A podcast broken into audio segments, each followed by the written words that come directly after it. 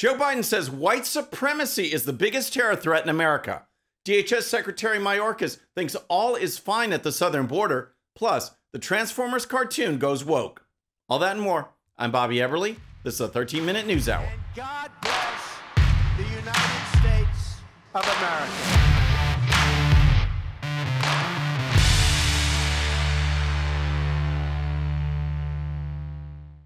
Okay, friends, welcome to the show. Happy Monday. Hope you had a great weekend. If you're new to the show, thank you so much for tuning in. We're going to start with Joe Biden because the comments he made during his commencement address at Howard University should convince everyone in America about Biden's true desire to divide this country. At every opportunity, Biden stokes racial division, and it's something that just burns me up. The only way we will survive as a nation is to see each other as Americans and work out our differences through debate and discussions. And always remember that as Americans, we share a common history, a common culture, and common enemies. Biden and those on the left are focused on destroying all of that. They sow distrust and anger by pitting one race against another. Perfect example of this disgusting focus from the left was Joe Biden's commencement address at Howard University, which, by the way, is an HBCU or historically black colleges and university. Biden could have been inspiring and uplifting. Instead, he said this To stand up against the poison of white supremacy, as I did my inaugural address, to single out as the most dangerous terrorist threat to our homeland is white supremacy.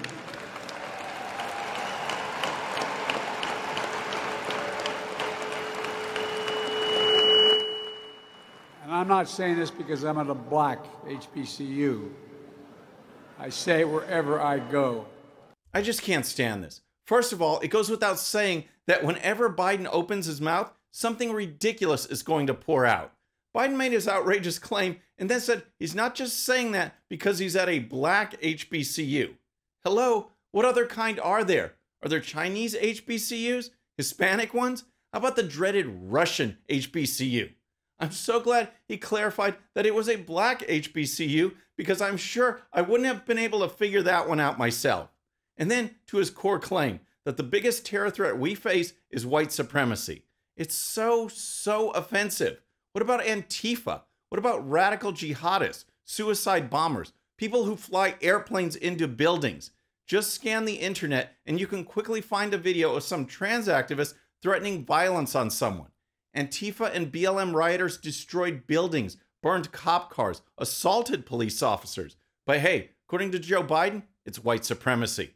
And of course, since he said it, his team has to back him up. Here's DHS Secretary Alejandro Mayorkas when asked whether he agreed with Biden's comments.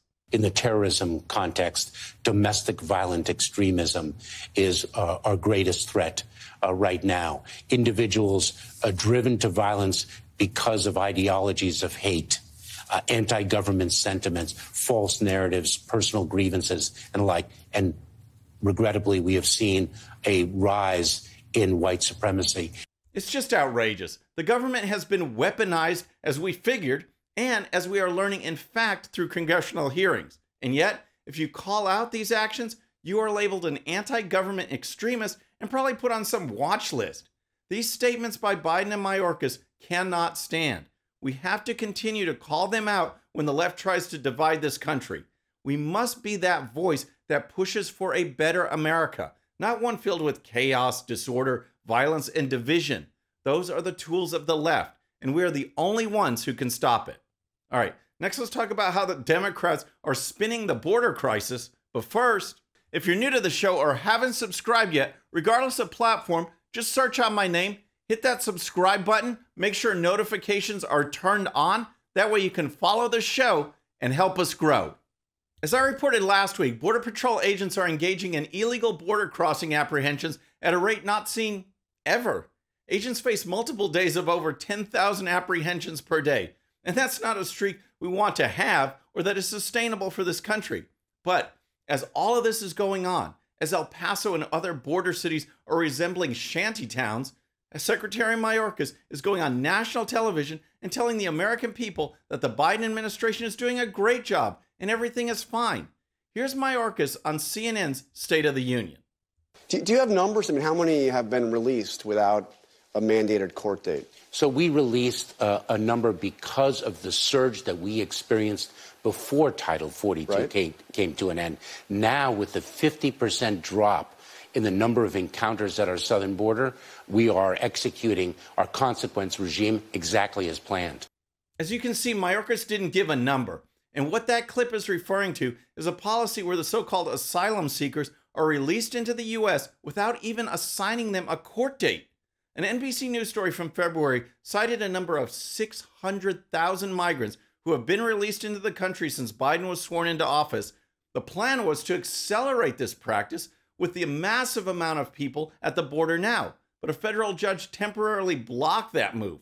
And to show you just how messed up this whole program is, right now, migrants in Brownsville who entered the U.S. last week are being given court dates up to 2032 and 2035, according to those interviewed by the New York Post. Others aren't that long, but still measured in years. Years of being in this country illegally, overwhelming our schools and other taxpayer resources. Here's more from Mayorkas on actions being taken by governors to help with the border crisis. It is a sad and it is tragic when government officials, people in positions of authority to do the right thing for our country, actually use human beings as pawns to score political points. Just unreal. Mayorkas has the nerve to talk about using human beings as pawns to score political points. That's what this entire flood of migrants is all about. It's all about politics. These are not legitimate asylum seekers. They should not be allowed to be in this country until after their cases have been heard, not before. And just to show you what this clown show is, how bad it is, Marcus was asked by ABC News about Kamala Harris. Remember, she's the border czar and has been for over two years. Mayorkas was asked, what is it that she's doing, and if he ever talks to her. Uh, Vice President Biden, uh, Vice President Harris reached out to me uh, earlier this week. Uh, that uh, effort is a years long effort. And Vice President Harris has led the investment of more than $3 billion in the Northern Triangle countries of Guatemala, Honduras, and El Salvador. So, I mean, it's years long, but it's already been going on. I mean, she, she was a, more than two years ago. She got this responsibility. A- absolutely. You know, that effort began in the Obama Biden administration. That's Mayorkas and the Biden team. It's one giant collection of leftists who want to destroy America's border and the country with it. All right, next let's talk about the Transformers franchise. As you probably know, billions have been made on toys, games, movies, and more, based on characters that transform from robots to other machinery such as cars, trucks, and airplanes. It's pretty cool stuff, but of course, it's today's left wing controlled media. It doesn't take long to infect entertainment with wokeism. Now, the Transformers cartoon is focusing its transgender agenda on kids. Rather than just letting kids be kids, people in America are now seeing this overt, radical, and intense push to sexualize kids, confuse them, and then control them. From hypersexualized, inappropriate books in schools to kid friendly drag shows, and now to cartoons. The push to scramble children's minds is everywhere. Here's a clip of the Transformers cartoon that was brought to light by libs of TikTok. My pronouns are they, them. Thanks. I'm Sam. I'm she, they, but you already know that. She, they? Come on. Rather than fighting bad guys and giving kids a sense of adventure, this effort is once again pushing a sexual agenda and concepts on children. And you wonder why children are even more confused today than the normal childhood issues of just growing up. Here's more. I know I'm safe when I'm with my friends or other non binary people. Non binary. People who aren't female or male. Oh, I'm sorry. I shouldn't have assumed. I always knew my pronouns felt right, but People who aren't female or male. This is what makes for a children's cartoon these days. And then you have the Transformer, a robot agreeing with her. And why not? He said his pronouns are they, them. So apparently he's non binary too. I mentioned that this clip was posted on Twitter by Libs of TikTok, and the comments have been outstanding. One actually came from Elon Musk, who tweeted, Computers are literally binary. LOL. I love it. Of course, he's right, but that doesn't stop the left from pushing this agenda. We see it more and more and more. And that's one reason that school board elections have caught people's attention. There's much more interest in the activities of school boards because we see what the left is trying to do to our kids critical race theory, DEI, SEL, gender ideology. It's all part of the same effort to indoctrinate kids. And the entertainment industry is more than happy to help. All right, next on the subject of crime in America, I'd like to start with the city of my birth, Chicago. Now, I've been in Texas since I was 11 and I love it. But you ever hear me talking about crime? If you ever do, I tend to focus on Chicago. Maybe that's because it was and has the potential to be a great place. But just like Detroit, Baltimore, Oakland, Portland, San Francisco, and other cities that are run by Democrats, Chicago is turning into a disaster area. Crime is out of control, and the people keep electing Democrats. Lori Lightfoot was a terrible mayor. In the same breath that the voters rejected her, they elected someone more radical. To see how bad things are in Chicago under Democrat leadership, all you have to do is look at the Journal of the American Medical Association. The publication recently highlighted a study showing the staggering exposure that Chicago residents have to crime and violence. Alarming new study reveals more than half half of Chicagoans will witness a shooting before their 40th birthday. The Journal of the American Medical Association says while they expected the levels of gun exposure to be high, the actual results are shocking. Can you believe this? Half of all residents will witness a shooting by the age of 40. Now, those on the left will say, oh, we better round up the guns. But that completely misses the point. You can witness a gun, look at it, hold it, without witnessing a shooting. The shootings are the acts of individuals who have no respect for human life, and that is the problem. We must address the culture and policy issues that lead to the degeneration of society and the promotion of violence. Here's more. They found that in Chicago, the average age for witnessing a shooting is just 14 years old. Women are only slightly less likely than men to witness shootings. However, men are far more likely to get shot.